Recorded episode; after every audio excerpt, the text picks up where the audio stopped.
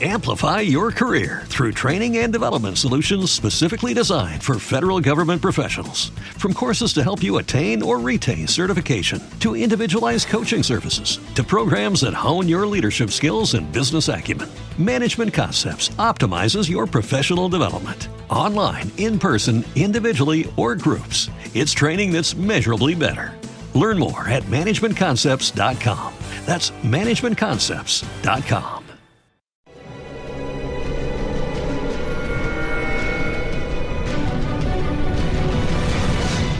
Documental.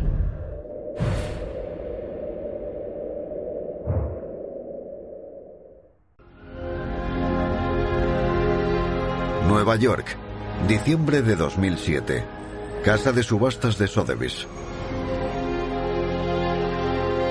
Una pieza de pergamino sale a la venta. Está muy deteriorado y manchado. Pocas personas podrían entenderlo. ¿Cuánto puede valer este extraño trozo de papel? A mi izquierda, precio de salida, 19 millones de dólares. Palabra por palabra, es el documento más caro del mundo. El trozo de papel más valioso de la historia de la humanidad. Es el documento más importante de la historia. La historia de la Carta Magna comienza hace mucho tiempo, en la época de Robin Hood. Inglaterra, 1200 después de Cristo. En los bosques, este legendario defensor de la libertad acecha. La leyenda de Robin Hood se remonta a la época de la Carta Magna y representa el conflicto entre las clases dominantes aristocráticas y el pueblo llano. Robin Hood representa a esa clase social que se siente oprimida por la tiranía de los señores. Él se resiste al funcionario opresor del rey, el alguacil de Nottingham, que está quitándole el dinero a los más pobres. Durante más de un siglo, los ingleses habían sido gobernados por los franceses. Su pesadilla comenzó cuando Guillermo el Conquistador aplastó a los anglosajones en la batalla de Hastings. Guillermo fue un líder militar despiadado. Guillermo el Bastardo se le llamaba a veces. La batalla de Hastings fue una verdadera masacre. Supuso la gran apropiación del territorio inglés por parte de un dictador extranjero muy agresivo. Guillermo impone el sistema de gobierno francés, el feudalismo. El rey ostenta el poder absoluto. Cada hectárea de tierra inglesa le pertenece desde ese momento.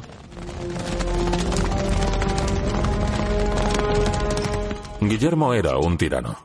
No hay duda de que le hacía honor al apodo que le pusieron. Bastardo. Así lo llamaban. Para entender el papel de Guillermo el Conquistador y el poder normando solo hay que observar la Torre de Londres. No querían proteger Londres, sino controlar la ciudad. Su función era amedrentar a los ciudadanos e imponerles y recordarles su poder recaudatorio.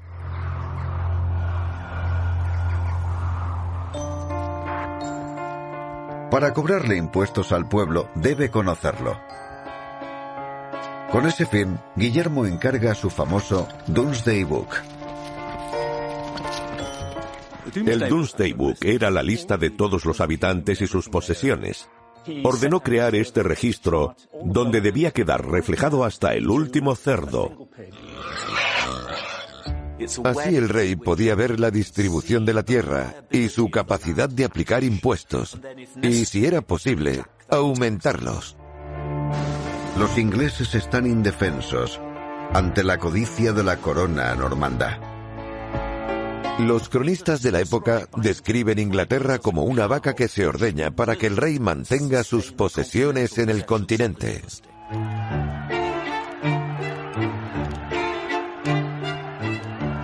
En la época de Robin Hood, los ingleses están hartos de tanta explotación.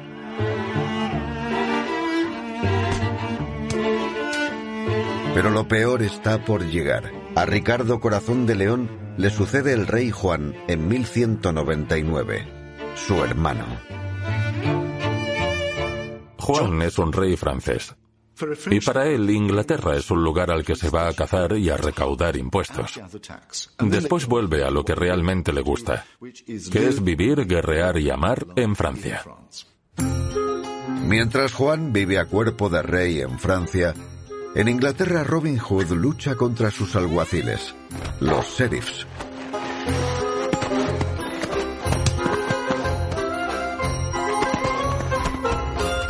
El principal oponente de Robin Hood es el sheriff de Nottingham. Durante el reinado de Juan había un despiadado sheriff en Nottingham, Philip Mark. Fue acusado de robo, se sospechaba que robaba. Era un individuo muy peligroso. No es casualidad que la leyenda de Robin Hood se remonte a esa época, porque ¿qué hacía Robin? Luchar sobre todo contra el sheriff. En 1204, el rey Juan es derrotado y pierde sus preciadas posesiones en Francia.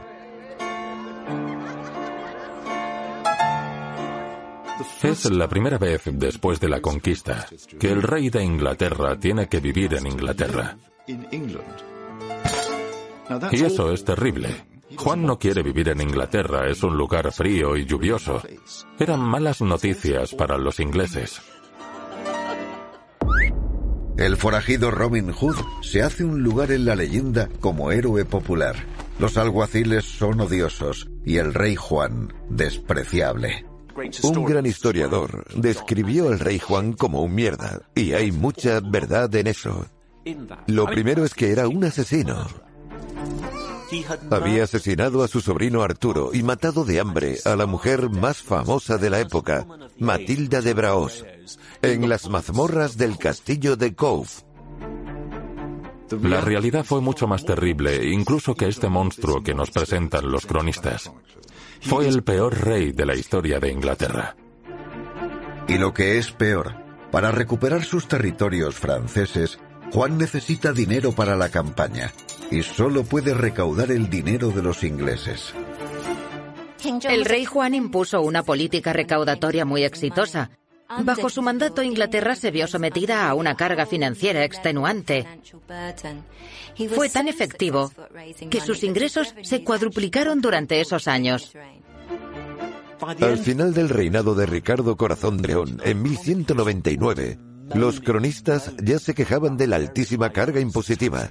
Si los impuestos ya eran desmesurados, con el rey Juan fue algo escandaloso. Juan se propone llenar sus arcas con esos impuestos, y la cantidad que exigen no tiene límite. Espera que los señores le proporcionen soldados, y si no es así, se les cobra. Si un caballero muere, su viuda paga. Si ésta fallece, sus huérfanos tributarán. Se paga por todo lo que se hace, por todo lo que se posee, todo lo que se gana, se hereda o se lega. Si alguien es arrestado, pagará un impuesto. Se detiene a ciudadanos con cargos falsos solo para cobrarles. Y en un juicio entre partes, ganará quien más pague. El rey Juan viene a decir que si quieres justicia tendrás que pagar para obtener esa justicia. Es una cleptocracia, no una democracia. Es un régimen donde solo se tienen en cuenta los deseos y las necesidades del rey. Si el rey necesita dinero, lo tendrá. Las crueles exacciones del monarca dan sus frutos. Sus varones le odian, pero sus arcas están llenas de oro. En 1214, el rey Juan ha amasado una gran fortuna que supera las 100.000 libras. Poseía más dinero que cualquier otro rey inglés anterior. Y lo arriesga todo en una campaña. La más importante que se había organizado nunca contra Francia. Es una catástrofe desde el primer minuto. En la batalla de Bubín, el rey Juan y sus aliados son derrotados de forma contundente. Todo el dinero que apostó en esa única tirada a la ruleta desaparece. Después de eso, Juan está acabado. Debe firmar una tregua y vuelve a Inglaterra. Se convierte en un blanco fácil para sus enemigos. Hubo mucha gente que fue obligada a financiar esta gran campaña. ¿Qué iba a hacer? ¿Volvería a pedirles dinero a los exprimidos ciudadanos? ¿O se rebelarían ellos contra el rey intentando poner orden en ese régimen? Y en ese momento, los enemigos que tenía dentro de Inglaterra dicen, vamos a por él. Así comienza la rebelión de los varones. Una revuelta fiscal que cambiará la historia. Los varones reúnen a sus caballeros y viajan a la capital apelando a los londinenses. Ninguna rebelión inglesa tiene éxito sin el apoyo de Londres. Los londinenses se unen a los varones. Y ese apoyo fue lo que obligó al rey a ceder y a negociar. El rey Juan está en el castillo de Windsor, a un día de Londres. Acepta escuchar a los varones y se encuentran a medio camino, junto al Támesis, en la pradera de Mead.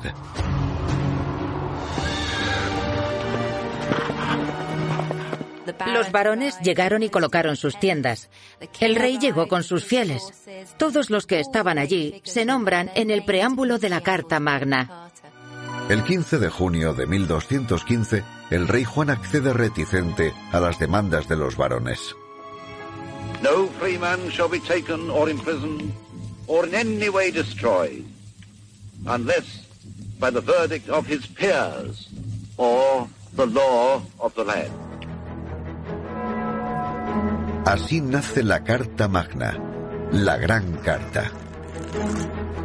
La palabra Roanimid forma parte de la cultura inglesa. Significa donde se estableció la libertad. El poema de Kipling dice que susurran los juncos de Roanimid. Susurran sobre la libertad, que los reyes deben obedecer.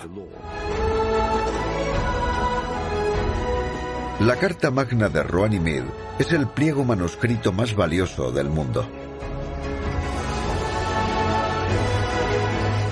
En la Catedral de Salisbury se halla una de las copias mejor conservadas.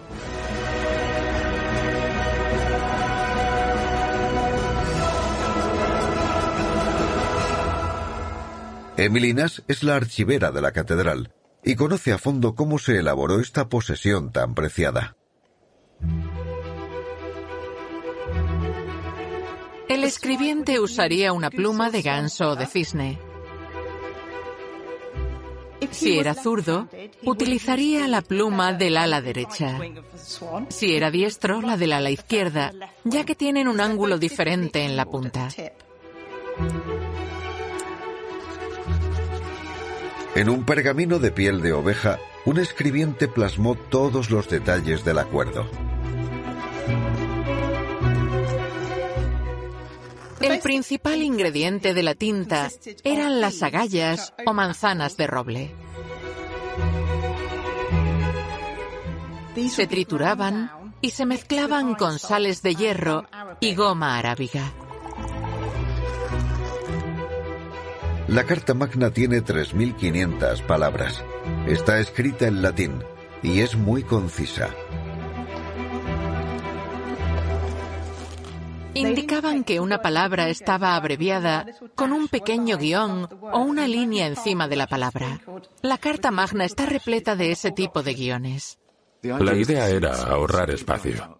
No escribían una palabra como omnibus completa, solo ponían omnib Amplify your career through training and development solutions specifically designed for federal government professionals. From courses to help you attain or retain certification, to individualized coaching services, to programs that hone your leadership skills and business acumen, Management Concepts optimizes your professional development. Online, in person, individually, or groups, it's training that's measurably better. Learn more at managementconcepts.com. That's managementconcepts.com. There's a new travel agency in New York City. That's right a travel agency, but we specialize in journeys of a different kind. We're Union Square Travel Agency, and we sell cannabis. Visit us at 13th and Broadway or unionsquaretravelagency.com and clear out your overhead compartment because an open mind is your boarding pass. For use only by adults 21 and older, keep out of reach of children and pets. In case of accidental ingestion or overconsumption, contact the National Poison Control Center. Consume responsibly. Ni siquiera escriben el nombre del rey completo, Johannes, solo la letra J. Originalmente, la Carta Magna llevaba el sello del rey Juan en el pie de la página. Podemos verlo aquí. Hay una marca en la base, pero alguien arrancó el sello. Lo de que el rey Juan firmó la Carta Magna es un gran mito. Y no hemos podido librarnos de esa terrible imprecisión. Parece que el rey no sabía escribir, sabía leer pero no escribir. Por supuesto, todos los documentos reales de ese periodo se sellaban. Y la Carta Magna se selló. Esto es una réplica exacta del sello del rey Juan. Este tenía dos caras. En un lado tenemos al monarca, el rey Juan, sentado en su trono, dando a entender que imparte justicia como un gobernante justo y ecuánime. En la otra cara está a caballo, blandiendo una espada, demostrando su destreza y liderazgo militar. Pero, por desgracia, ninguno de los dos aspectos se le daba bien. Estamos hablando de un trozo de piel de oveja que pesa unos 100 gramos y que está escrita con pluma de ganso, polvo y agallas de roble. Sin embargo, a lo largo de los siglos ha sido la garantía de muchos derechos que la gente considera esenciales para su bienestar, para la sociedad en general y para el Estado de Derecho. Es el documento más importante de la historia. La Carta Magna exigía justicia y libertad. Ningún hombre será apresado o encarcelado si no es por el juicio legítimo de sus iguales. En ella nos basamos cuando hablamos de nuestros derechos como ciudadanos.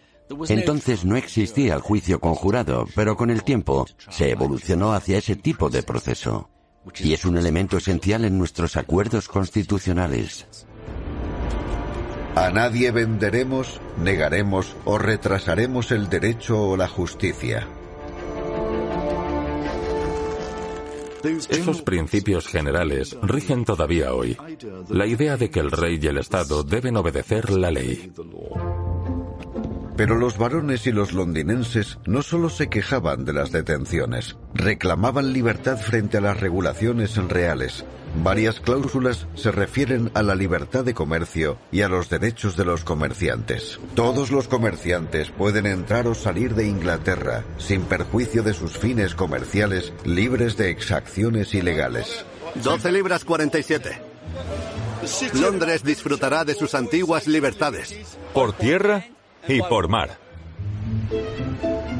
Londres era crucial para la revuelta y defendió allí su principal interés, que era el comercio. La libertad de circulación de personas, bienes y servicios, tan importante para el funcionamiento del mundo actual, surge de esa cláusula tan sencilla. La Carta Magna es un documento muy pragmático, muy británico, no es solo teoría. Muchas exigencias reflejan la preocupación más importante de los varones y los londinenses. El rey debe reconocer la propiedad privada. No puede tomar bienes ajenos según le plazca. Pero una cláusula sobre los tributos en concreto cambiará el mundo. Ningún impuesto podrá ser recaudado sin su aprobación general. En realidad, es una de las cláusulas más importantes de la Carta Magna.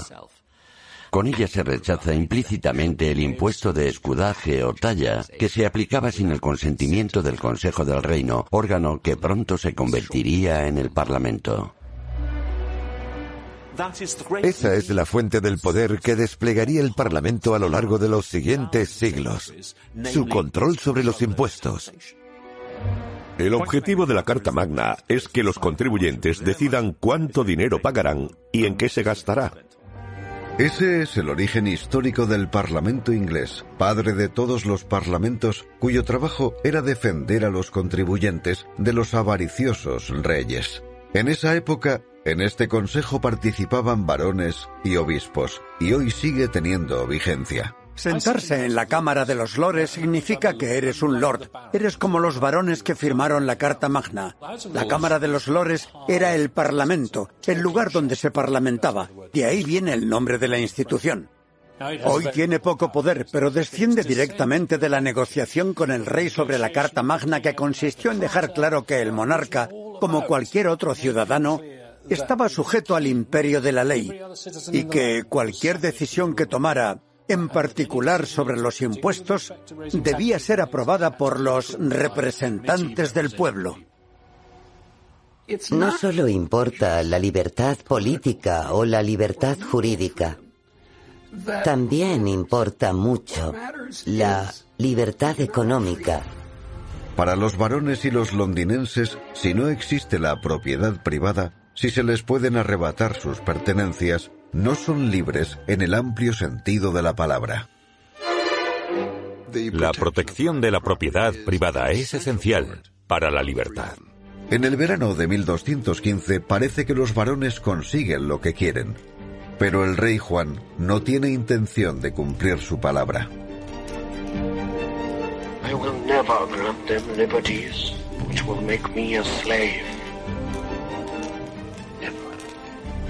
Le escribe al Papa y consigue que anule la carta. A los cuatro meses de las conversaciones de paz de Ruanimid, estalla una guerra civil en Inglaterra.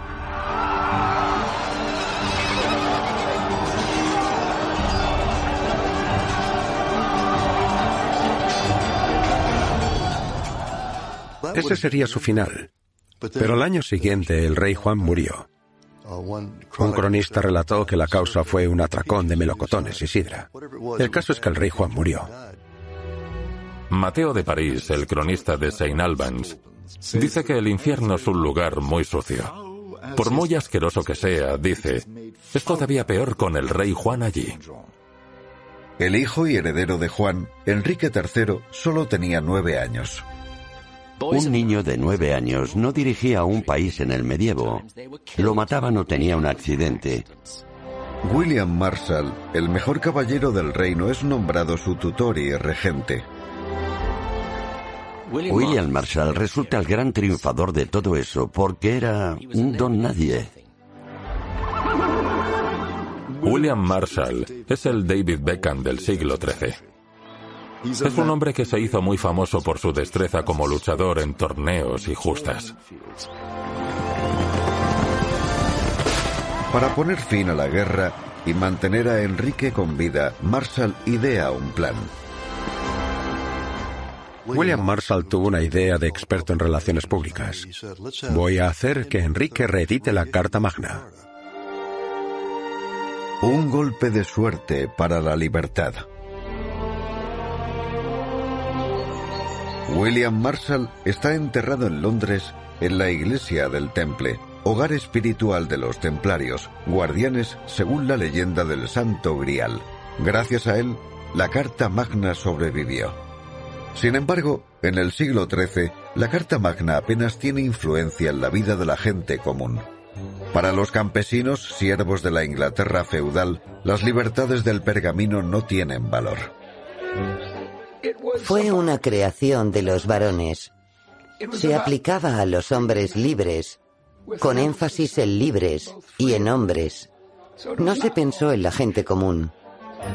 La mayoría de la población, un 80% de campesinos atados a la tierra, no tienen esas libertades. En la base de la jerarquía feudal están los campesinos no libres, los siervos. Sueñan con la libertad y los derechos de propiedad. Los aldeanos estaban sujetos a una figura fiscal llamada servidumbre, lo que implicaba que eran propiedad del dueño de la tierra. Los siervos no tenían propiedades, o eran propiedades comunales o del señor feudal. Unas vacaciones, ni hablar. Si eres hijo de un siervo, también eres siervo, obligado a vivir y trabajar en la tierra del Señor. Nada de ascenso social. El Señor podrá vender a tus hijos. También tiene derecho a elegir un marido para tu hija. Cuando ella se case, pagarás un impuesto. Y si no, deberás pagar otro tributo a tu Señor. Algo tuyo, ni hablar. Lo que cultivas y lo que produces pertenece a tu Señor. Es como un pequeño reyezuelo.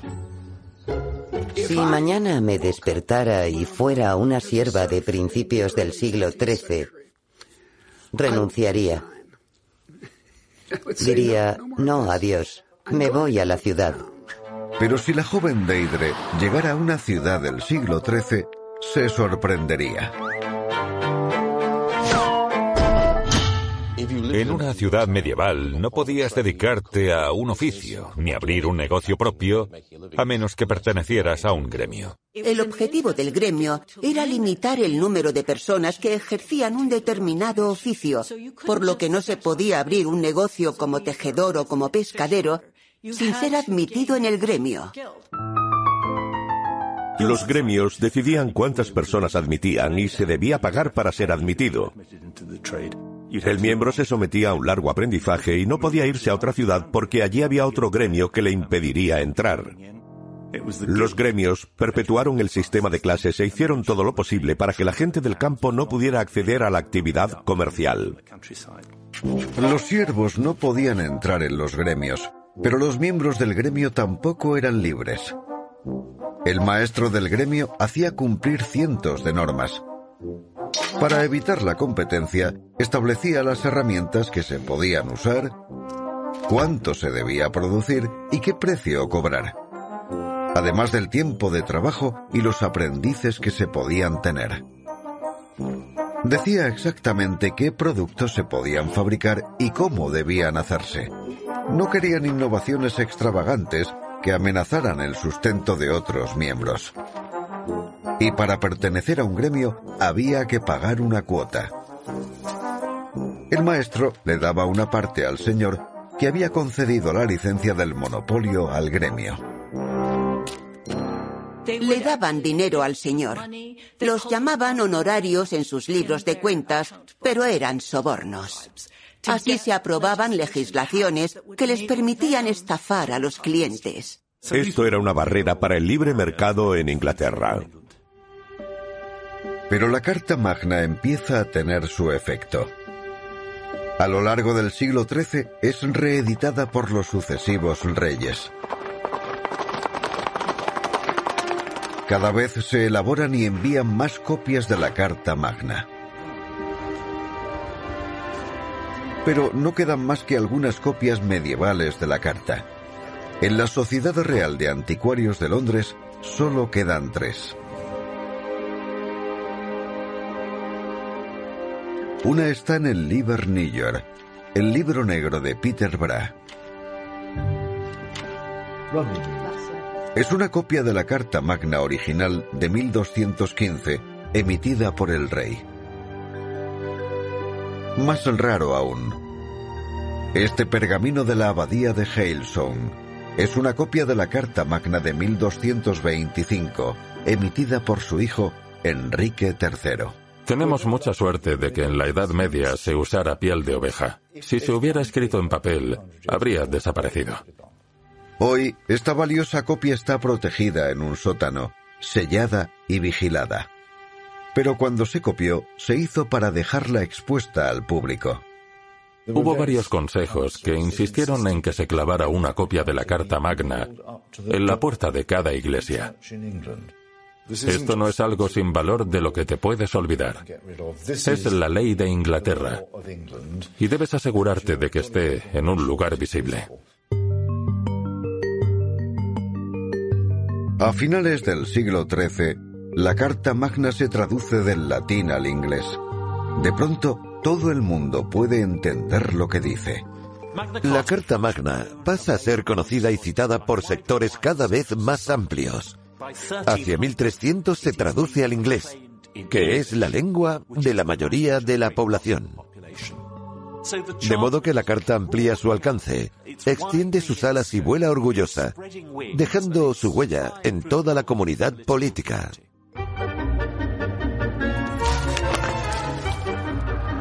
La revuelta de los campesinos es una de las rebeliones más famosas de la historia. En 1382, el pueblo se levanta y exige libertad. Todo comienza cuando se niegan a pagar sus tributos.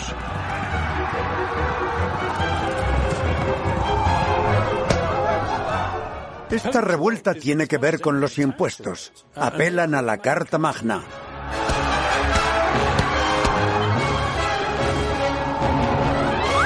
Los campesinos agitan la carta en la cara de los varones, diciendo que lo que sirve para ellos sirve para todos. No había vuelta atrás. Ellos también querían tener las libertades que la carta garantizaba. Como los varones, los campesinos, liderados por Wat Tyler, marchan sobre Londres.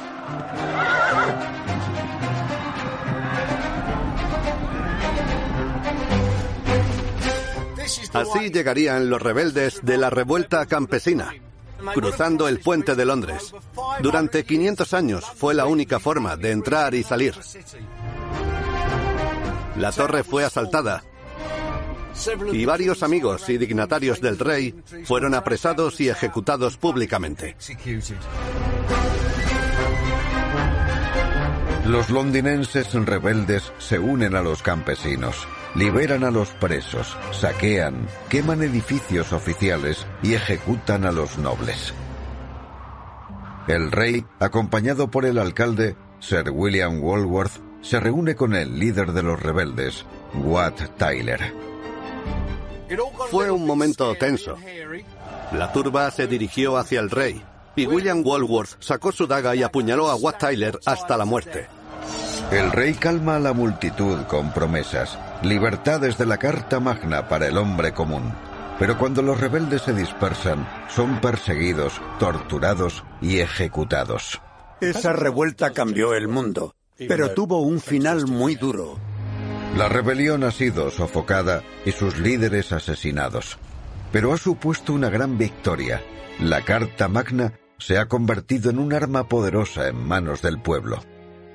La Carta Magna no pretendía acabar con el feudalismo, pero los principios que contenía sí lo hicieron a la larga.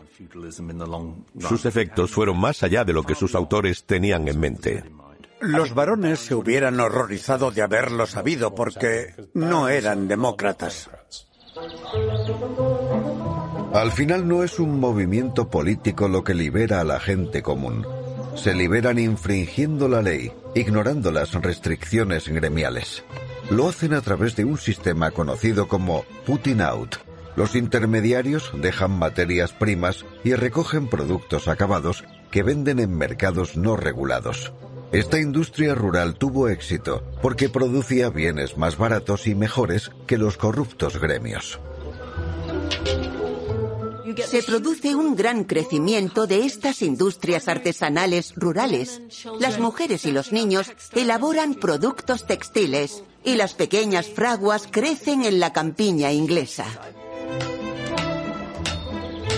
Los campesinos ganan dinero y pagan la renta, y los señores hacen la vista gorda. Es el mercado y no la política lo que libera a los campesinos. En la época de los Tudor, Inglaterra se ha transformado en una tierra de empresarios y comerciantes. La era Tudor se construyó sobre el libre mercado y eso trajo una enorme prosperidad. De repente las clases inferiores podían tener un oficio. Los gremios estaban perdiendo sus privilegios. Para vender las mercancías producidas ilícitamente en el campo, surgieron mercados negros a las afueras de las ciudades, más allá del control de los gremios. Se conocían como liberties.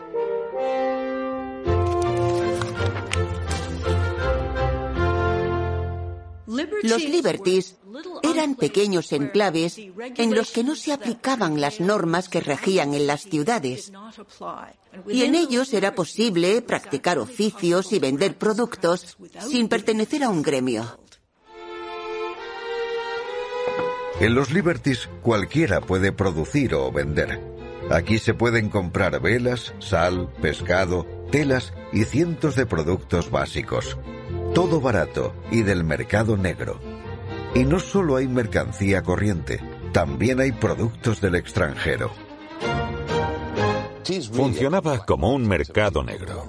Por un lado, había un sector de la sociedad muy regulado, con personas que dirigían las cosas a su antojo. Y por otro, estaban los sectores no regulados, más dinámicos económicamente, más innovadores y, en definitiva, más exitosos.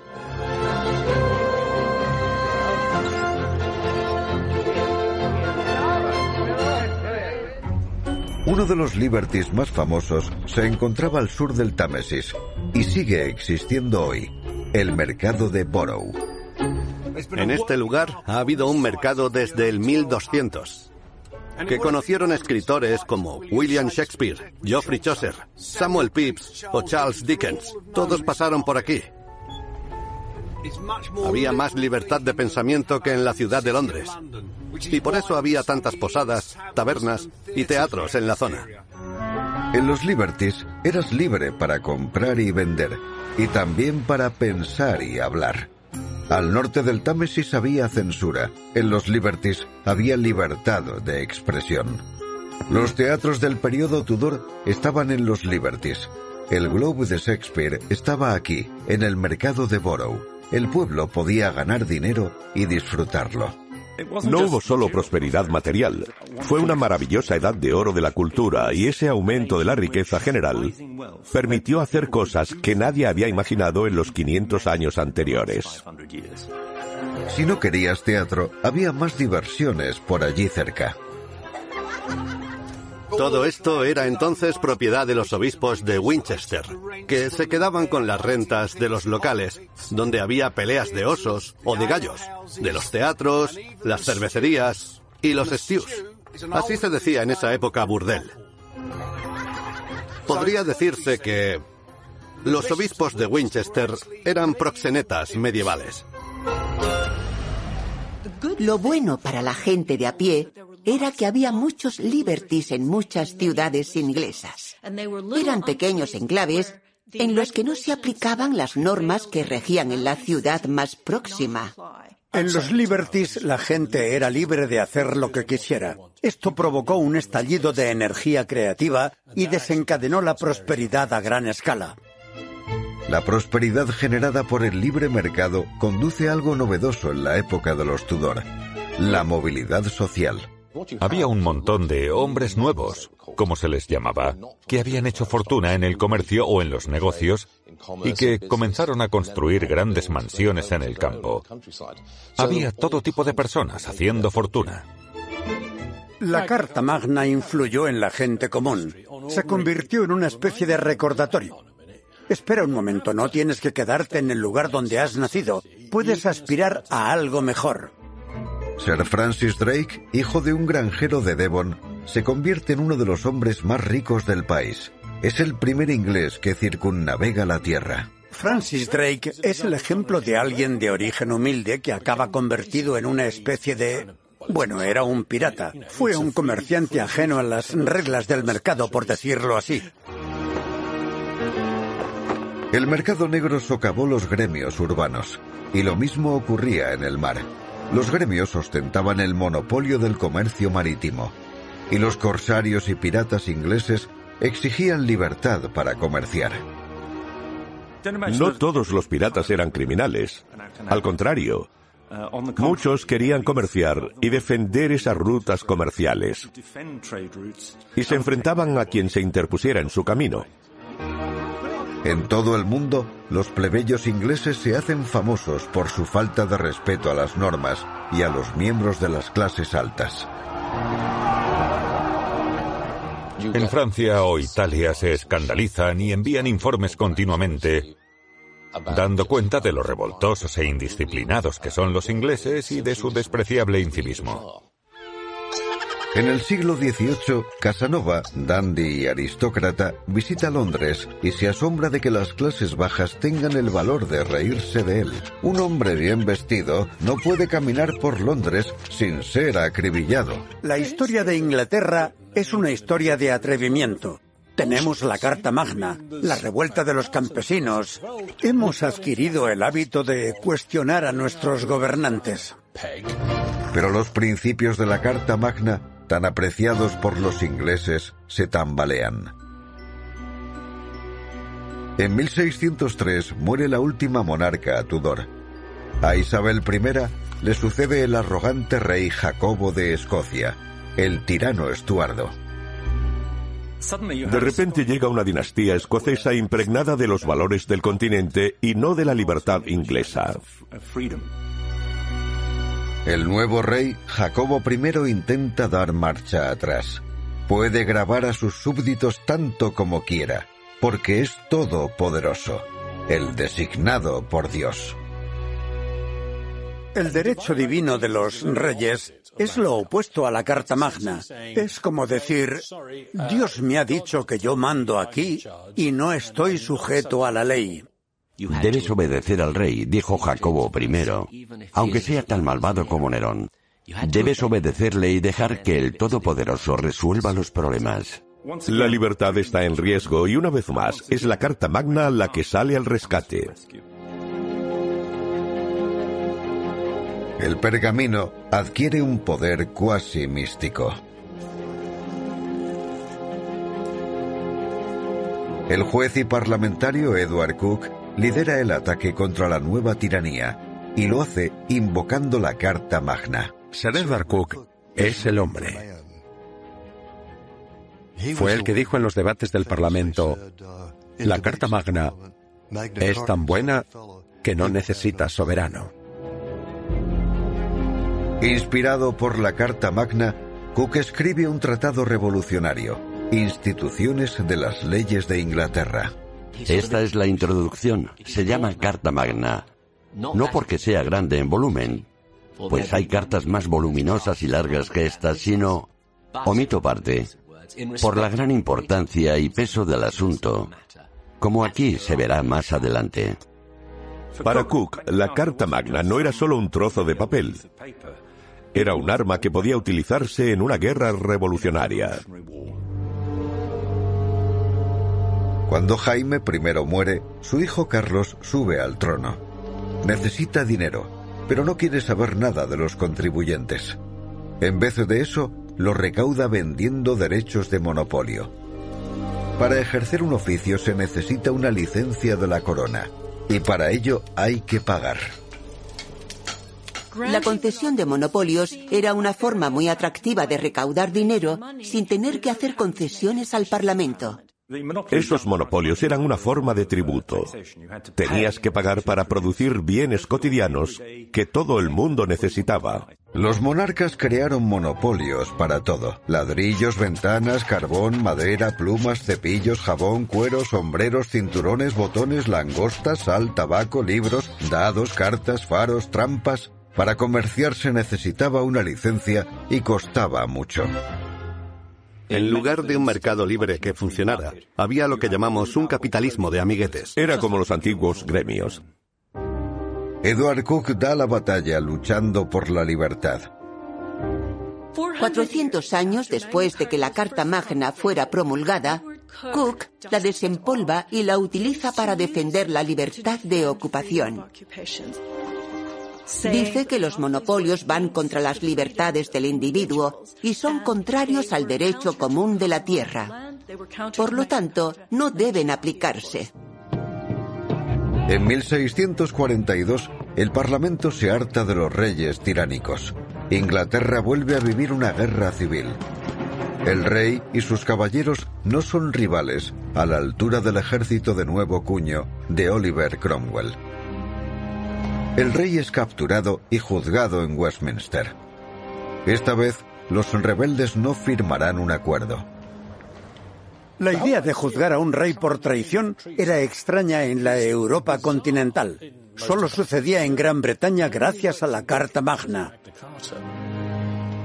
Esta es la escalera que subió el rey Carlos I cuando fue juzgado por traición en 1649. Lo que había detrás de esa disputa, de esa espantosa crisis en la historia de Inglaterra, era que los ingleses se habían acostumbrado a las libertades del siglo anterior y a la idea de que el rey estaba sujeto a la ley, igual que ellos.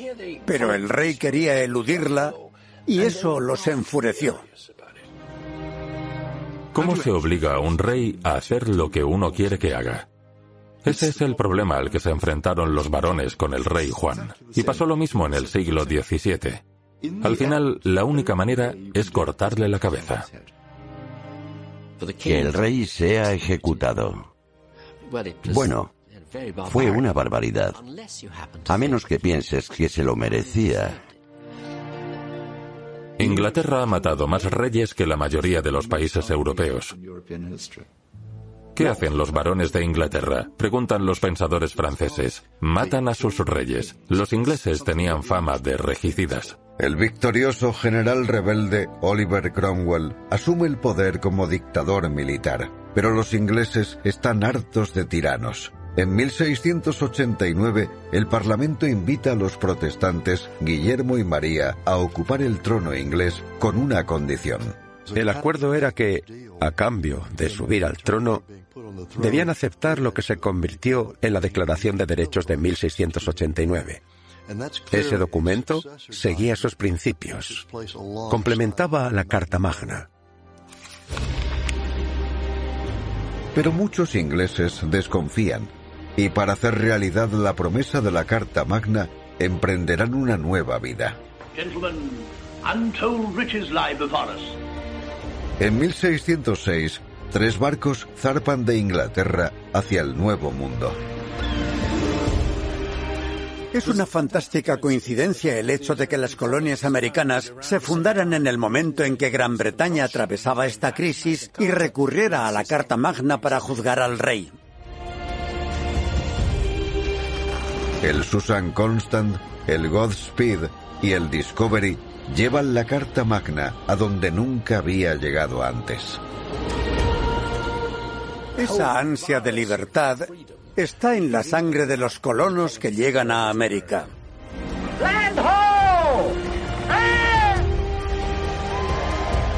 El 26 de abril de 1607 desembarcan en Virginia.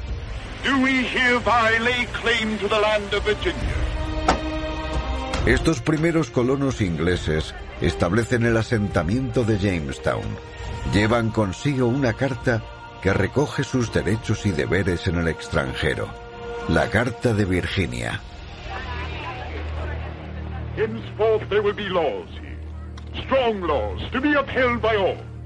La Carta de Virginia de 1606 dice que los colonos que emigren a Virginia gozarán de los privilegios, franquicias e inmunidades que habrían disfrutado en la madre patria. En otras palabras, si te vas a Virginia, no dejas atrás tus derechos. Es Virginia, con su primer asentamiento, el vehículo por el que la Carta Magna sale de Inglaterra y llega a América.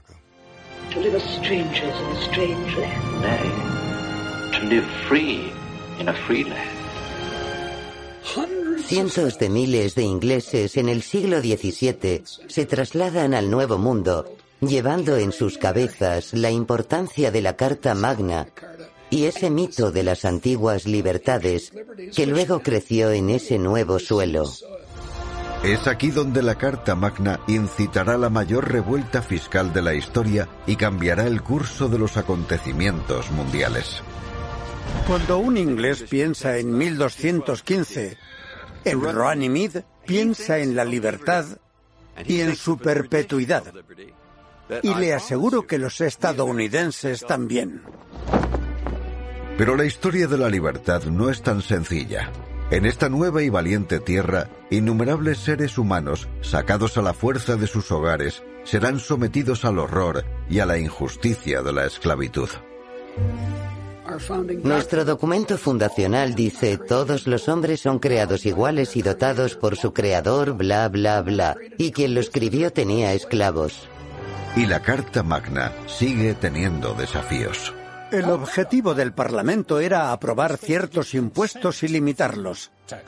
Hoy en el Parlamento se habla solo de cómo gastar ese dinero. Ahora el Parlamento se comporta más como los reyes de 1200 que como ese Parlamento ideal. Nos estamos convirtiendo en esos reyes intentando vivir a costa de nuestros semejantes.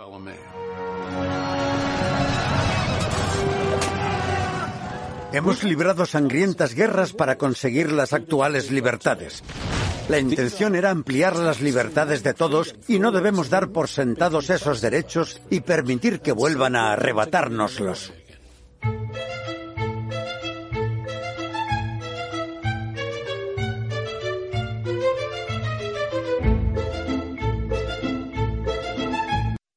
Lucky Land Casino asking people what's the weirdest place you've gotten lucky? Lucky? In line at the deli, I guess? Aha, in my dentist's office.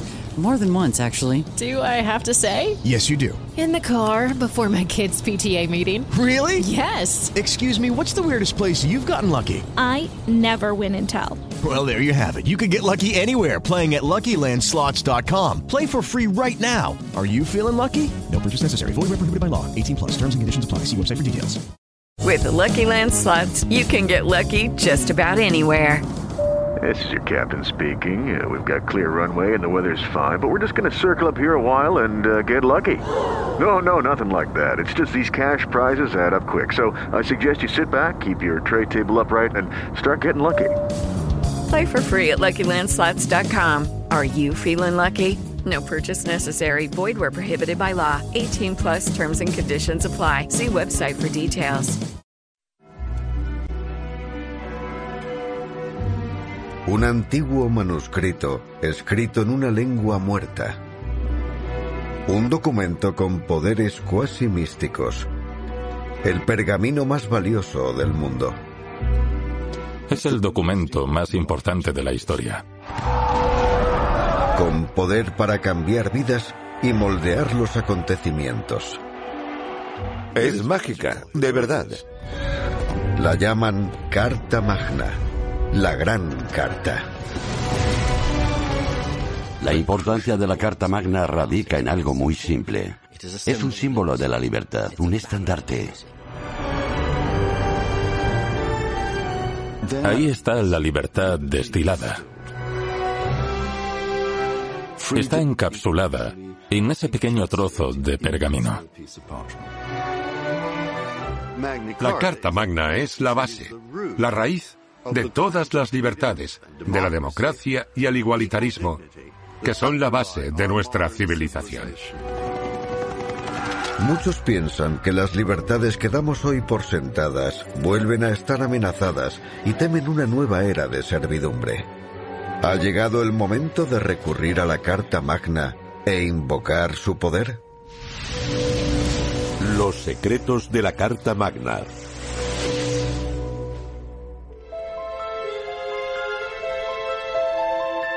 ¿Hasta qué punto somos libres? ¿Somos más libres hoy? Hay razones para la esperanza. Un mundo abierto donde se comercia libremente. Una revolución tecnológica que nos ofrece la oportunidad de intercambiar opiniones a través de distintos medios. Pero hay razones para tener miedo. Mayor vigilancia y control de la población por parte de los gobiernos. La amenaza de nuevas barreras al comercio. Puede parecer extraño, pero hay quien cree que nuestro destino depende de un antiguo y legendario manuscrito. En Gran Bretaña se celebran los 800 años de la Carta Magna.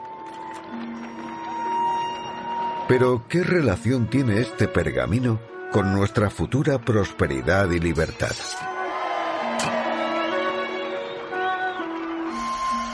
La historia comienza en la época de los reyes y los caballeros, cuando la gente del pueblo llano cantaba las hazañas del rebelde Robin Hood. La leyenda de Robin Hood está basada en hechos reales ocurridos en Inglaterra hace 800 años.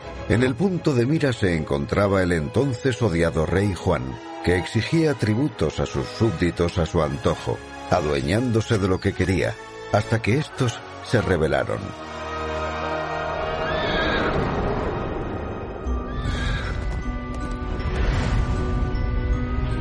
Los varones rebeldes, apoyados por los londinenses, obligaron al rey a firmar un acuerdo histórico. La Carta Magna. La Gran Carta. Es el documento más importante de la historia. La Carta Magna contenía tres ideas revolucionarias para su época. La primera el rey y el gobierno deben reconocer la propiedad privada. No pueden tomar bienes ajenos. La Carta Magna decía que el rey no podía robar a sus súbditos. Era algo muy importante.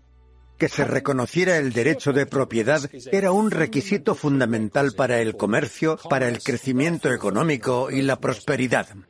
Segundo, serían los propios contribuyentes quienes fijarían la cantidad de impuestos que debían pagar. El rey puede mantenerse solo, pero si quiere más dinero tenemos que acordarlo. No habría impuestos sin el consentimiento del Consejo Común del Reino, que pronto se convertiría en Parlamento. Tercero, la ley debe ser un instrumento de justicia, no de dominación. No puede negar la libertad, sino asegurarla. En la base de nuestro sistema legal, que nos permite convivir de forma igualitaria y digna, está el Estado de Derecho. Y este tiene su raíz en los principios fundamentales de la Carta Magna.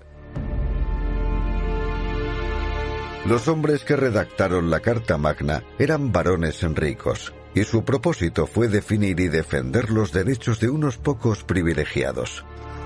Pero lo que no sabían era que este pergamino tenía un extraño poder. Este documento acabaría cambiando el mundo para siempre. La Carta Magna recoge un principio fundamental, la protección de las libertades individuales contra el gobierno arbitrario del Estado. A los monarcas no les gustaba la Carta Magna porque restringía su poder.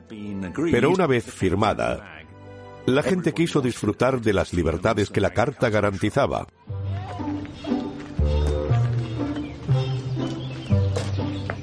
La Carta Magna fue invocada una y otra vez, ya que los ingleses exigían libertad.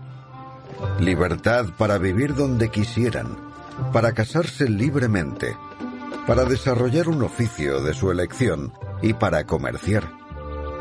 Pero la batalla contra la corona no cesó. Cuando el rey Jaime I sube al trono, está decidido a anular la Carta Magna. Declara que goza de derecho divino para gobernar, que cobrará impuestos a voluntad y que no obedecerá nada. Para dedicarse a un oficio se necesitaba la licencia de la corona, que era muy costosa. Desesperados, muchos ingleses buscan libertad en el Nuevo Mundo. Esa ansia de libertad está en la sangre de los colonos que llegan a América.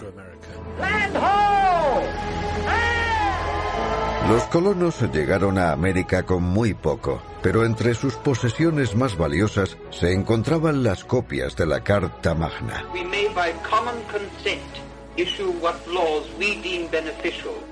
En el siglo XVII, cientos de miles de ingleses se trasladan al Nuevo Mundo, llevando en sus cabezas la importancia de la Carta Magna y ese mito de las antiguas libertades, que luego creció en ese nuevo suelo. En teoría, los colonos seguían siendo súbditos del rey inglés, pero estaba muy lejos, y en las tierras del Nuevo Mundo encontraron la libertad. El periodo colonial fue una especie de experimento anarquista.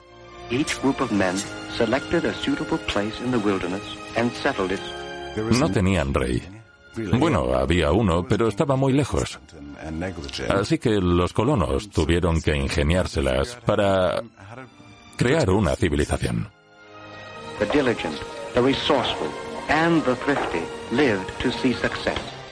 Era una época donde no existía el pasaporte ni el impuesto sobre la renta.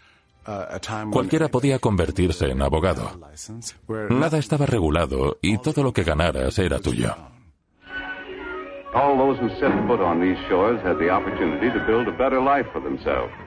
Pero la corona y los reyes ingleses, siempre ávidos de dinero, intentan imponer tributos a los colonos del Nuevo Mundo. Eso comenzó en 1765. La célebre ley del sello, impuesta por el rey inglés Jorge III, era un tributo sobre el material impreso. Todo, desde los periódicos y los libros hasta los contratos privados, debían llevar un sello oficial por el que había que pagar. Para los colonos, el rey Jorge era un nuevo rey Juan. En la década que precede a la Revolución estadounidense, entre 1760 y 1770, la Carta Magna se puso a prueba. La idea de que una monarquía remota pudiera imponer restricciones en esa tierra de oportunidades tan inmensas les desagradaba. Parecía que las propiedades de los colonos no eran suyas y que el rey inglés podía quitárselas por la fuerza. Los impuestos amenazaban con negarles otra vez su recién descubierta libertad y su prosperidad. Con los impuestos los beneficios son menores. Si se graba el tabaco o el alcohol se ganará menos. Si grabamos la actividad económica se ganará menos. Los estadounidenses enloquecieron. El rey no tenía autoridad sobre ellos. Como los rebeldes en los tiempos de Robin Hood, los colonos recurren a la Carta Magna. Cien años antes, los ingleses se habían alzado para afirmar el poder de los contribuyentes sobre el rey. Ahora, los colonos hacían lo mismo. La revolución estadounidense comenzó siendo una revuelta fiscal. La ausencia inicial de impuestos se convirtió en no queremos esas imposiciones tributarias. Punto. No estamos en Gran Bretaña. Y eso desembocó en una revolución.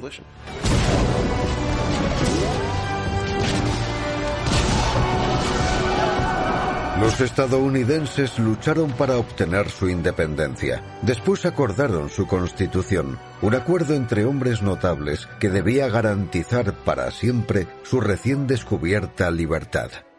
Cuando fue redactada en 1789, no sabían si sería viable. The American concept of liberty, motivating every article in the Constitution.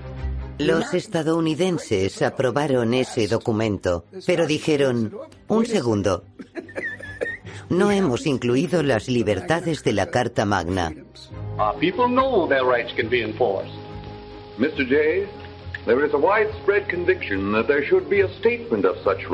Un siglo antes los ingleses habían aprobado una carta de derechos que afirmaba sus libertades. Ahora los recién independizados estadounidenses lo hacían con las famosas enmiendas a la Constitución estadounidense. Mr. President, I have the honor to present for your appraisal 12 amendments to our Constitution recommended by this Congress. En esa parte de la Constitución, en la Carta de Derechos, se aprecia la influencia de la Carta Magna.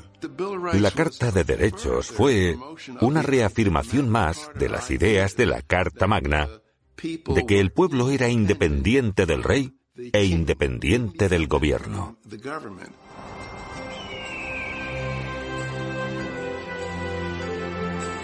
Con el tiempo, la idea de libertad ha definido la autoimagen del país. Estados Unidos era un nuevo y gran país, duro pero atractivo. Un país que sería domesticado por estos pioneros, lo suficientemente tenaces y valientes como para soportar las dificultades y los peligros. Todo para alcanzar esa promesa de libertad y prosperidad. ¿Cuál es la esencia de Estados Unidos? La esencia es que tu vida te pertenece. En todas las etapas de la historia, la vida del individuo ha pertenecido a alguien, a la tribu, al jefe, al papa o a Dios. Esta es la primera sociedad de la historia, el primer sistema político que dice, no, tu vida te pertenece. El único papel del Estado, su objetivo, es protegerte y dejarte en paz. El poder del gobierno federal era muy limitado. Hasta 1900 el único contacto que tenía un estadounidense con él era a través del cartero. La libertad en Estados Unidos se aseguró en 1776, cuando los colonos, inspirados por la Carta Magna, declararon su independencia. Ese mismo año, Adam Smith se inspiró en los mismos principios para escribir un libro que cambiaría el mundo. Dos cosas importantes ocurrieron en 1776. La Revolución estadounidense con la Declaración de Independencia y la publicación de La riqueza de las naciones de Adam Smith. Es un año muy importante. Adam Smith publica ese libro que recoge la idea de que la libertad de mercado es lo que genera una gran prosperidad. Smith había observado algo importante. En Inglaterra y Estados Unidos, donde se disfrutaban las libertades de la Carta Magna, se estaba generando más riqueza. En ese libro, Smith aplica los principios de la Carta Magna y concluye que si el gobierno es benévolo, los impuestos son bajos y se respetan todas esas libertades, no habrá límite a la cantidad de riqueza que se puede generar en el planeta. Smith observó que la libertad fomentaba la actividad. La gente podía producir y comercializar lo que quisiera, y todo el dinero que ganaba le pertenecía. Tanto la riqueza de las naciones como la Declaración de Independencia son descendientes de la Carta Magna. La importancia del libre mercado, el derecho a la propiedad privada y a los impuestos bajos están recogidos en la Carta Magna y todas esas ideas están en Adam Smith. Smith observó que las antiguas formas de producción evolucionaban. La libertad, tan duramente conquistada por las sucesivas revoluciones, comenzaba a cambiar el mundo. A principios del siglo XIX, ese cambio se aceleró. Lo extraordinario del comercio, del intercambio, es que es como un reactor que genera energía por sí mismo. Eran individuos libres que intercambiaban y creaban. Es la conversación de la humanidad. Cuando las personas son libres para hacer lo que desean y se mezclan con otras personas, de esa interacción surge la tecnología, la innovación. Se crearon nuevas formas de ganar dinero, nuevos modos de trabajar para producir más cantidad, más rápido y mejor. Surgieron nuevas industrias, se inventaron máquinas y se aprovecharon novedosas formas de energía. Era la revolución industrial. De repente todo cambió. Nacían nuevas empresas, se inventan cosas. Aquí vemos el potencial de la humanidad, del ser humano liberado. Y todo ello gracias a los derechos establecidos en la Carta Magna. Los comerciantes tenían derecho a la propiedad privada, así que podían construir un molino o invertir en nueva maquinaria sin temor a que se lo arrebataran. Esos derechos eran muy, muy importantes. Y se remontaban a la Carta Magna. En unas décadas, la producción de hierro se multiplica por 10 y la de carbón por 100 se inventa el ferrocarril y se tienden cables telegráficos submarinos. Los nuevos barcos de vapor son más rápidos y transportan cargas más pesadas. Cada vez se producen y comercializan más bienes a precios asequibles. Incluso Karl Marx en el Manifiesto Comunista escribió, ¿quién sabía que la clase obrera tenía esa prodigiosa capacidad de producción? Todo lo que había que hacer era liberar a la gente. Esta explosión de bonanza económica atrajo a la gente. Las aldeas se convirtieron en pueblos y los pueblos en ciudades. Durante ese periodo de urbanización e industrialización, gran número de personas se trasladaron a las ciudades. La sociedad se hizo más libre, más fluida y autónoma que en periodos anteriores. Las ciudades ofrecían muchas opciones, porque eras libre para cambiar de empresa. Ningún patrón podía decidir qué debías hacer con tu tiempo libre. Podías ir a la iglesia o no, o ir al bar y gastarte allí el sueldo. No tenían que rendir cuentas al patrón como hacían en el campo. Los pobres, los campesinos, se van a las ciudades y de repente se convierten en la clase media. Y algunos se hacen muy ricos. Los grandes empresarios de Estados Unidos eran de origen muy humilde.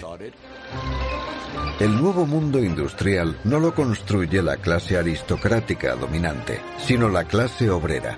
Rockefeller, que se convirtió en el hombre más rico del mundo construyendo oleoductos, era hijo de un vendedor ambulante. Carnegie, el magnate del acero, hijo de un obrero escocés. Henry Ford de un agricultor. Y Edison era hijo de un obrero. Cornelius Vanderbilt era hijo de un granjero y se convirtió en un magnate del transporte marítimo y del ferrocarril. Fue de los más ricos de Estados Unidos. De cada generación salían nuevos nombres. Detrás de esta increíble transformación había emprendedores de clase baja que a pesar de ello se convirtieron en los hombres más destacados de su época. Estados Unidos se forjó en ese periodo, donde el comercio se liberó de esa antigua visión que lo denigraba. De ser una profesión deshonrosa pasó a ser una gran ocupación. Eso cambiaría la historia y por fin traería riqueza y progreso a todo el planeta. Antes, los humildes artesanos fabricaban artículos de lujo solo para los ricos. Las nuevas industrias lo hacían para las masas. Las empresas descubren que se puede ganar más dinero vendiendo muchos vestidos de algodón que vendiendo unos pocos vestidos de seda. Se gana más vendiendo muchas cosas que pocas a unos pocos. Si nos preguntamos quién se hizo más rico, si Rolls Royce o Ford, la respuesta es Henry Ford, ya que él fabricaba coches para la gente común. La riqueza en una sociedad libre no surge de la exclusividad. Como predijo Adam Smith, esa libertad trajo cada vez más riqueza para la gente corriente. Desde la invención del lenguaje, aquí el Homo sapiens, la única especie humana que hay, fue avanzando y siguió haciéndolo a unos 3 euros al día. 3 euros al día, aquí está el presente, 3 euros al día, 3 euros al día. Hasta aquí no había cambiado mucho, pero cuando llegamos a 1800, esto es lo que sucede.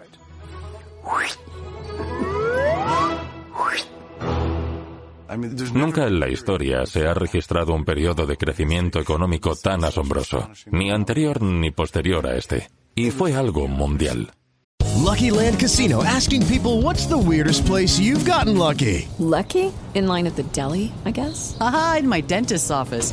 More than once, actually. Do I have to say? Yes, you do. In the car before my kids' PTA meeting. Really? Yes. Excuse me, what's the weirdest place you've gotten lucky? I never win and tell. Well, there you have it. You can get lucky anywhere playing at LuckyLandSlots.com. Play for free right now. Are you feeling lucky? No purchase necessary. Void where prohibited by law. 18 plus. Terms and conditions apply. See website for details. Okay, round two. Name something that's not boring. A laundry? Ooh, a book club. Computer solitaire, huh? Ah, oh, sorry. We were looking for Chumba Casino. That's right. ChumbaCasino.com has over 100 casino style games. Join today and play for free for your chance to redeem some serious prizes. ChumbaCasino.com. No purchase necessary. Full prohibited by law. 18 plus terms and conditions apply. See website for details. Fue glorioso. Es muy importante que recordemos la Carta Magna porque fue la semilla que en ese momento estaba creciendo. Para describirlo con otra metáfora biológica, los grandes árboles crecen de pequeñas semillas. Pero la historia de la libertad no es tan sencilla. Cuando los colonos llegan al Nuevo Mundo, la Carta Magna y su promesa de libertad no fue lo único que trajeron. Los hombres que crearon las grandes plantaciones de tabaco y azúcar en los estados del sur, el Caribe y Brasil necesitaban mano de obra, y África fue su cantera. Los colonos no inventaron la esclavitud, pero tampoco la abolieron. Estados Unidos empezaba a verse como un faro de libertad y decencia. Su pueblo exigía para sí la libertad, pero se la negaba a los demás. Cuando se compara con los ideales de la Carta Magna, la crueldad de la esclavitud parece aún más hipócrita y grotesca. Nuestro documento fundacional dice, todos los hombres son creados iguales y dotados por su creador, bla, bla, bla. Y quien lo escribió tenía esclavos. En términos prácticos, en ese momento había una especie de absurdo. La guerra civil estadounidense duró cuatro horribles años.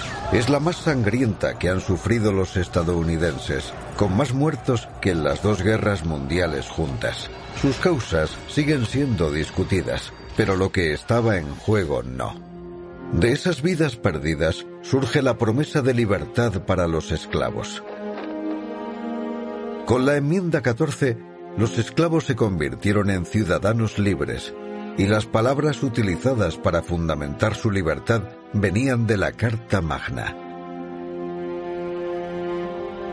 Ningún Estado privará a nadie de la vida, la libertad o la propiedad sin el debido proceso legal. Sabias palabras, pero esta vez no funcionaron. Ni la Carta Magna ni la Carta de Derechos garantizaron auténtica libertad y justicia para los esclavos. En algunos estados se segregó a la gente por el color de su piel. Los estadounidenses que exigían la igualdad de derechos eran linchados, sus iglesias y casas quemadas, sus mujeres violadas, hombres y niños ahorcados. Durante décadas a los afroamericanos se les negaron sus derechos más básicos. En los años 20 había millones de afiliados al famoso grupo racista Ku Klux Klan. Bajo su influencia se introdujeron medidas autoritarias que contradecían la imagen del país como tierra de libertad. Se restringe la libre inmigración a Estados Unidos y se prohíbe el consumo de alcohol. El propósito de estas leyes no era garantizar la libertad, sino negarla. En 1933, la Carta Magna se enfrenta a un nuevo reto cuando Franklin Delano Roosevelt es elegido presidente.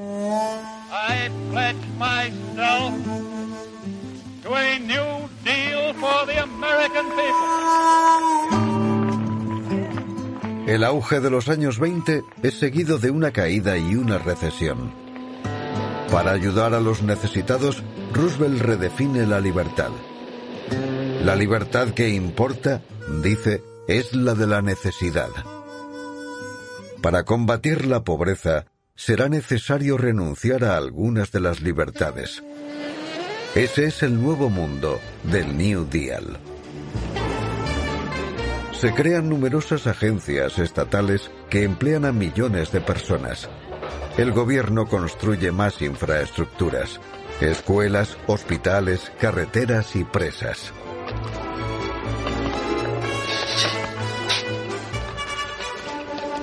Se le paga un salario a la gente para que cabe túneles y plante árboles. A las mujeres se les paga por hacer ropa, a los artistas por pintar cuadros y a los poetas por escribir. Today, depression is a fading memory. Millions of men and women have found employment and with it confidence and hope. Para ayudar a los agricultores, el gobierno destruye cosechas y sube el precio de los alimentos. Para ayudar a las empresas en quiebra, se crea una escasez artificial que aumenta el coste de los productos. El derecho a la propiedad privada de la Carta Magna había desaparecido. El Estado decide qué parte de los ingresos podían conservar los ciudadanos. El resto lo utiliza o lo entrega a quienes lo necesitan más. La Carta Magna eliminaba las barreras al comercio. El Estado erige nuevos aranceles que protegerán los puestos de trabajo y las empresas existentes. Era una forma de planificación central donde la clase dirigente sabe qué es lo correcto. La experimentación empresarial característica de Estados Unidos desaparece en ese periodo. Pero el New Deal no funciona según lo previsto. Los obstáculos al comercio que pretendían limitar la competencia acaban con la eficiencia y la innovación en la industria. Al subir los precios, millones de estadounidenses no podían comprar alimentos y productos básicos. Para pagar el nuevo gasto público, se incrementaron los impuestos. Esto supuso una reducción en los salarios, que se tradujo en menos beneficio para las empresas, menos crecimiento, menos puestos de trabajo y salarios más bajos. La gran verdad es que el gobierno no tiene nada que ofrecer salvo lo que coja de otra persona. Se olvidaron de las personas que pagaron todo eso, que tenían sueños, ambiciones y negocios y que cada vez tenían menos libertad y capacidad para producir, ya que el Estado les decía, vamos a coger esto para dárselo a otros. Roosevelt se jactaba de lo mucho que gastaba el gobierno, pero eran los contribuyentes los que tenían que pagarlo. Siempre está la otra cara de la moneda. Esta recesión del país se convierte en depresión, en la Gran Depresión, que dura diez largos años. Hay un largo periodo de recesión, con la economía colapsada y debilitada, que el gobierno usó para argumentar que la libertad había fracasado, a pesar de que esa situación la habían provocado ellos. Con la Segunda Guerra Mundial, el New Deal llega a su fin. El gobierno necesita armas, tanques y aviones, y para fomentar la producción permite que las empresas obtengan beneficios y eliminan muchas de las restricciones impuestas. Tras la guerra, Estados Unidos recupera aún más sus antiguas libertades económicas. En la posguerra, esa nueva ola de libertad aporta mucha más riqueza a los consumidores de Estados Unidos y de otros países. La vida cotidiana se transforma en algo que nunca hubieran imaginado las generaciones precedentes. Surgen nuevos productos que ahorran trabajo, dan placer y mejoran la vida, haciéndola más cómoda y agradable. Pero ni el crecimiento ni las libertades en las que se basa son universales, y tampoco duran. En las últimas décadas, en Estados Unidos y en otros países industrializados, se han incrementado los impuestos. Los gobiernos tienen más control sobre la economía y la ciudadanía. El ritmo de crecimiento económico se ha ralentizado y a veces se ha detenido. ¿Dónde quedan las libertades de la Carta Magna? Nueva York, diciembre de 2007. Casa de Subastas Sotheby's. Esta noche tendremos el privilegio de subastar la Carta Magna.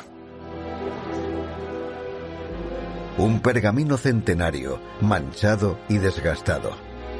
Su denso texto es difícil de leer y más de entender. ¿Cuánto puede valer? Ofrecen 19 millones de dólares. ¿Alguna oferta más? 19 millones de dólares a mi izquierda adjudicada por 19 millones de dólares. Palabra por palabra es el documento más caro jamás escrito. Pero, ¿por qué vale tanto? ¿Dónde reside su valor? No creo que se pueda poner precio a la libertad. No se puede poner precio a este documento.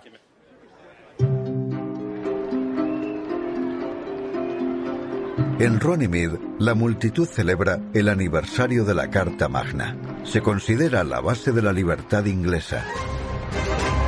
Su fama e influencia se ha extendido por todo el mundo y aún hoy continúa dando sentido a la lucha por la libertad, exacerbando el sentimiento de injusticia cuando se niegan las libertades. Un trozo de papel por sí solo no puede liberar una comunidad, pero las ideas expresadas en ella han definido lo que significa la verdadera libertad. Es una medida con la que se puede juzgar lo libres que somos. ¿Está hoy la sociedad a la altura de la Carta Magna?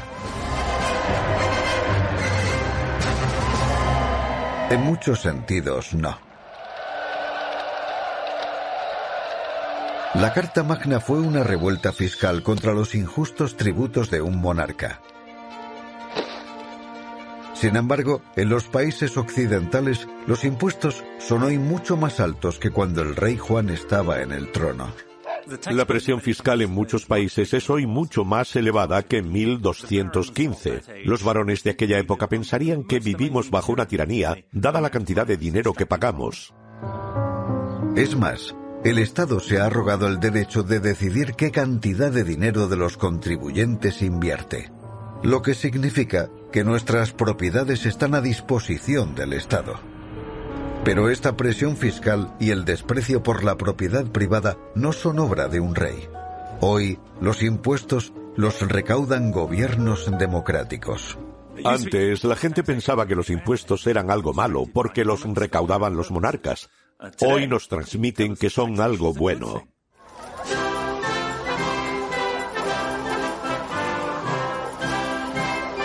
Desde los años 60, los impuestos han aumentado en parte para financiar el estado del bienestar. El Estado no es codicioso, actúa de manera generosa preocupado por sus ciudadanos. La gente piensa hoy que el Estado está del lado de los más débiles, que el Estado somos nosotros. No es el rey Juan, el Estado lo conformamos todos. En ese sentido, el Estado podría ayudarnos. Tiene sentido, ¿no? El estado del bienestar se crea para erradicar la pobreza y reducir las desigualdades. Muchos se preguntan si los billones gastados por los gobiernos han logrado ese objetivo. Si fuera cierto que lo que se hace con los ingresos del gobierno es redistribuirlo entre los pobres, no habría pobres.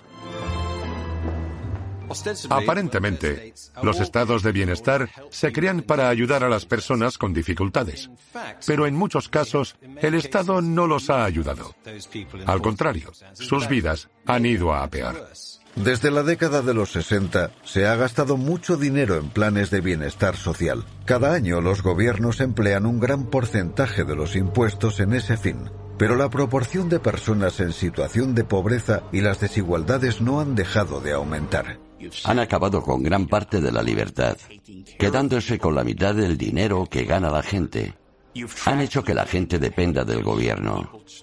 Hay quien vive de la asistencia social durante generaciones. Eso no puede ser una vida plena. Podría ser que un estado de bienestar fuerte tenga un efecto no deseado de hacer a los pobres más pobres y aumentar las desigualdades. No es cierto que quitándole dinero a los ricos se mejore la vida de los pobres. Si eso resolviera el problema de la pobreza, sería estupendo. Lucky Land Casino asking people what's the weirdest place you've gotten lucky? Lucky? In line at the deli, I guess? Aha, in my dentist's office. More than once, actually. Do I have to say? Yes, you do. In the car before my kids' PTA meeting. Really? Yes. Excuse me, what's the weirdest place you've gotten lucky? I never win and tell. Well, there you have it. You can get lucky anywhere playing at LuckyLandSlots.com. Play for free right now. Are you feeling lucky? No purchase necessary. Void where prohibited by law. 18 plus. Terms and conditions apply. See website for details. Judy was boring. Hello. Then Judy discovered ChumbaCasino.com. It's my little escape. Now Judy's the life of the party. Oh, baby, Mama's bringing home the bacon. Whoa, take it easy, Judy. The Chumba life is for everybody. So go to ChumbaCasino.com and play over 100 casino style games. Join today and play for free for your chance to redeem some serious prizes. chumba ChumbaCasino.com. No purchase necessary. Void where prohibited by law. 18 plus terms and conditions apply. See website for details. Pero no es verdad. Ese problema lo resuelve el crecimiento económico y eso se puede conseguir haciendo hincapié en las libertades que se recogen en la Carta Magna.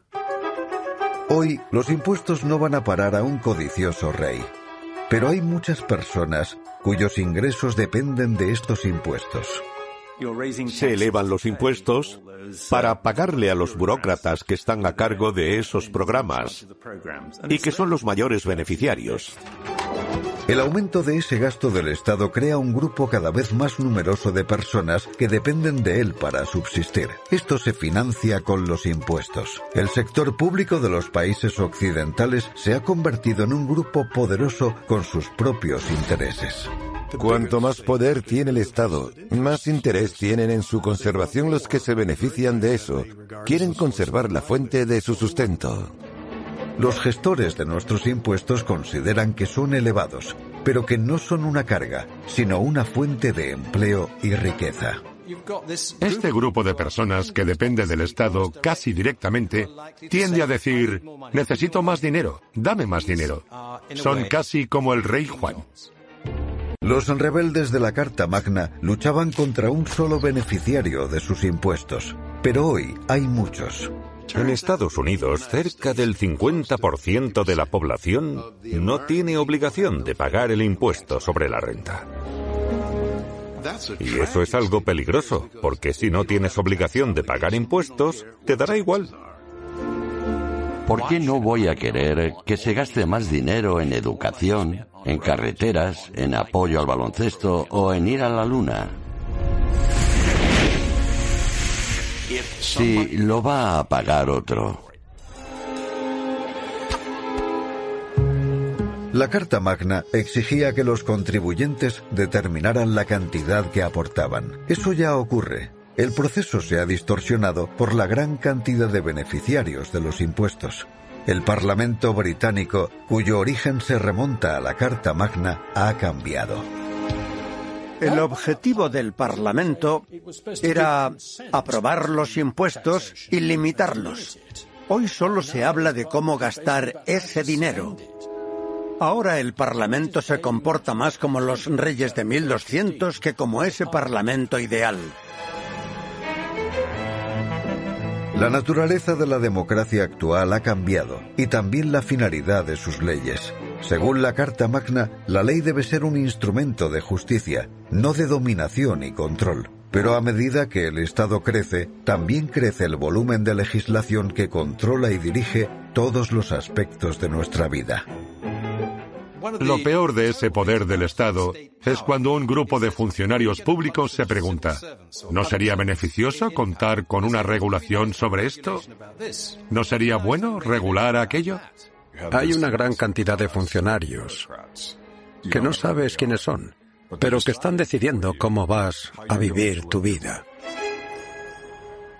Hoy es difícil moverte por Estados Unidos sin toparte con un miembro de esa clase dirigente que tiene instrucciones para ti, formularios para que rellenes, multas para que las pagues. Abarcan todos los ámbitos de la vida.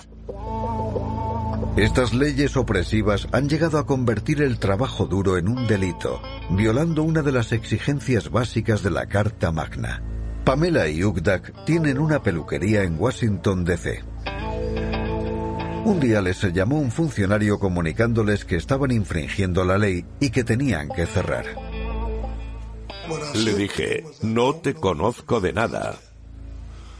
Pero aquí estamos, hablando por teléfono, y me dices que tengo que cerrar. Pamela y Ugdak eran víctimas del Código de Cosmetología, que les exigía una licencia estatal para poder ejercer su oficio. Las mismas restricciones comerciales de la Edad Media impuestas por los gremios. Un gremio era un grupo organizado de productores que querían monopolizar un determinado oficio. Ofrecían favores al rey o a sus funcionarios o incluso al ayuntamiento a cambio de una licencia o una ley exclusiva que les otorgaba exclusividad sobre una determinada ocupación en esa ciudad concreta. Como en los tiempos del despiadado rey Juan, los gobiernos del mundo han levantado barreras al libre mercado. Existen restricciones sobre la compraventa y las actividades que se pueden desempeñar. En los años 50, solo un 5% de las ocupaciones y de los trabajadores necesitaban una licencia para ejercer su profesión. Hoy, uno de cada cuatro trabajadores estadounidenses necesita una licencia para poder trabajar. Lo que se observa no es una preocupación por la protección de la salud o la seguridad del ciudadano, que es una función del gobierno, sino que los miembros establecidos de una profesión utilizan el poder del gobierno para acabar con la competencia, con el fin de subir los precios y beneficiarse. La libertad de ocupación es una libertad básica según la Carta Magna, que hoy en Estados Unidos se les niega a Pamela y a Ugdak. Ellos se han dirigido al Departamento de Justicia y como Robin Hood están luchando por sus derechos. Sentimos la necesidad de luchar contra ese error, de plantarle cara al gobierno y hacerle saber que no íbamos a cerrar. ¿De verdad es necesaria una licencia para cortar el pelo? Okay, round two. Name something that's not boring. A laundry? Ooh, a book club. Computer solitaire, huh? Ah, oh, sorry, we were looking for Chumba Casino. That's right. ChumbaCasino.com has over 100 casino style games. Join today and play for free for your chance to redeem some serious prizes. ChumbaCasino.com. No purchase necessary. Full prohibited by law. 18 plus terms and conditions apply. See website for details. ¿Rechazarán a muchas de las personas que la solicitan? Parece una locura, pero esto es producto de lo que llamamos progreso democrático. Pero no es que el 51% de la población haya votado que apliquen esas restricciones. Votaron a los legisladores que luego son presionados por los lobbies de peluqueros, dentistas, abogados o lo que sea. Desde los peluqueros hasta las empresas farmacéuticas, los productores establecidos presionan al gobierno para crear más barreras al comercio. Y los políticos, a cambio de su apoyo, están dispuestos a complacerlos. Es una consecuencia del mal funcionamiento de nuestra democracia representativa. La democracia, que debería proteger las libertades, puede haberse convertido en una gran amenaza. Nos estamos convirtiendo en reyes. Intentamos vivir a costa de nuestros semejantes. Como diría un personaje de dibujos animados llamado Pogo en Estados Unidos, hemos conocido al enemigo y somos nosotros. Los rebeldes de aquella época luchaban contra un rey que les robaba sus propiedades y les negaba la justicia. Hoy la lucha por la libertad no es fácil de definir. Detectar a sus enemigos no es sencillo. Es fácil resistirse a un gobierno cuando éste se encarna en un solo hombre que ejerce una autoridad total y lo hace de forma brutal. Pero cuando el gobierno adquiere un tinte democrático, todos pensamos, bueno, yo tengo algo que ver con esto. Ya no vivimos en la época de los faraones, los césares y los reyes. El Estado-nación, el régimen, es amorfo, es difuso. Está disperso entre el conjunto de la población. Por desgracia, parece que la democracia no es garantía de libertad o justicia, algo que la Carta Magna reconoció hace mucho.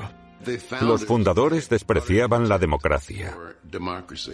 De hecho, si se examinan nuestros documentos fundacionales, no se encuentra la palabra democracia en ellos, pero la democracia da un aura de legitimidad a actos que, de otro modo, se considerarían tiranía. Cuando los estadounidenses dicen democracia, se refieren a una república constitucional, con prensa libre, un poder judicial independiente y límites constitucionales al poder del Congreso y del presidente. La democracia funciona si está limitada, si no los gobiernos harán lo que quieran. Nadie está a salvo. Estados Unidos no debería aspirar a una democracia, sino a un país de libertades. La libertad convirtió esto en esto.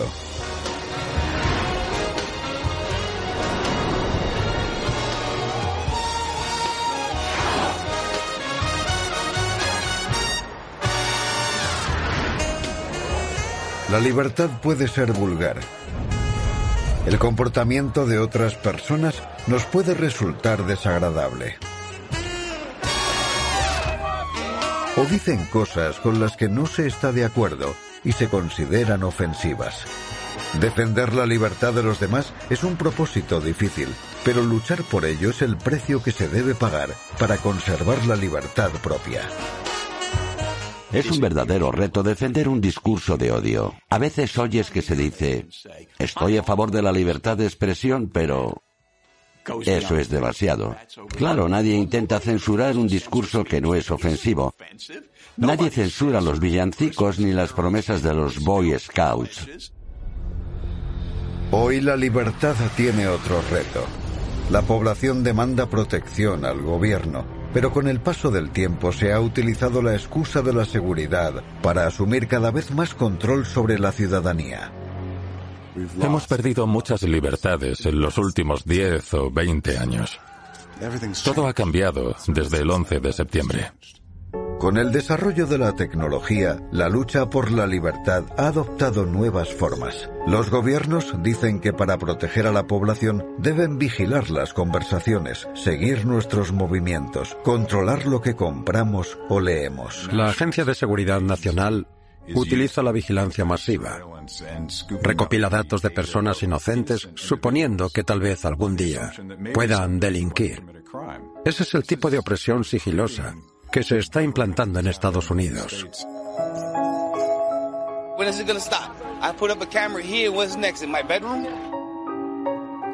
Hemos dado por sentada la libertad y se va reduciendo poco a poco. Nunca se nota mucho, porque entonces nos rebelaríamos. El espíritu ciudadano despertaría. Así que lo hacen poco a poco. La tecnología puede ser un instrumento de control, pero también puede liberarnos, ya que podemos publicar y difundir ideas interactuando con los demás fácilmente y de nuevas formas. Creo que hay esperanza en la tecnología, porque tiene la capacidad de provocar cambios. Fortalecen la libertad porque tenemos más y mejor información. Somos capaces de organizarnos a través de plataformas como Facebook y eso socava el poder del Estado. A través de la tecnología podemos realizar transacciones entre iguales. Podemos evitar regulaciones restrictivas e imposiciones del gobierno que solo nos frenan. Además, hace posible que la gente emprenda negocios que hasta ahora requerían una gran cantidad de capital. La legendaria Carta Magna es el documento más valioso jamás escrito. Es venerada, se respeta y se habla de su importancia. Pero hoy, los enemigos de la libertad son más difíciles de identificar. Existe el peligro de que los derechos y libertades de la Carta Magna nos sean arrebatados lentamente. Debemos hablar con nuestros semejantes para intentar exponerles la superioridad moral que otorga la libertad personal y la necesidad de un gobierno limitado. Si no lo hacemos bien, no habrá esperanza.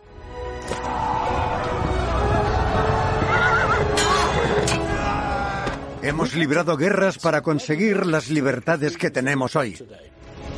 La revuelta de los varones, la guerra civil, la revuelta de los campesinos y la revolución estadounidense. Son intentos de conquistar libertades para todos. Debemos ser agradecidos y preservarla para siempre. Nuestras libertades, en mi opinión, dependen de la lucha de la próxima generación y de las siguientes. Si no participan, si no las protegen, no gozarán de esas libertades. La Carta Magna es un arma que utilizaron los grandes defensores de la libertad, Winston Churchill, Martin Luther King o Nelson Mandela. Esperemos que no pierda su poder, pues los derechos que en ella se consagraron son la base de toda esperanza para disfrutar de un futuro próspero y libre.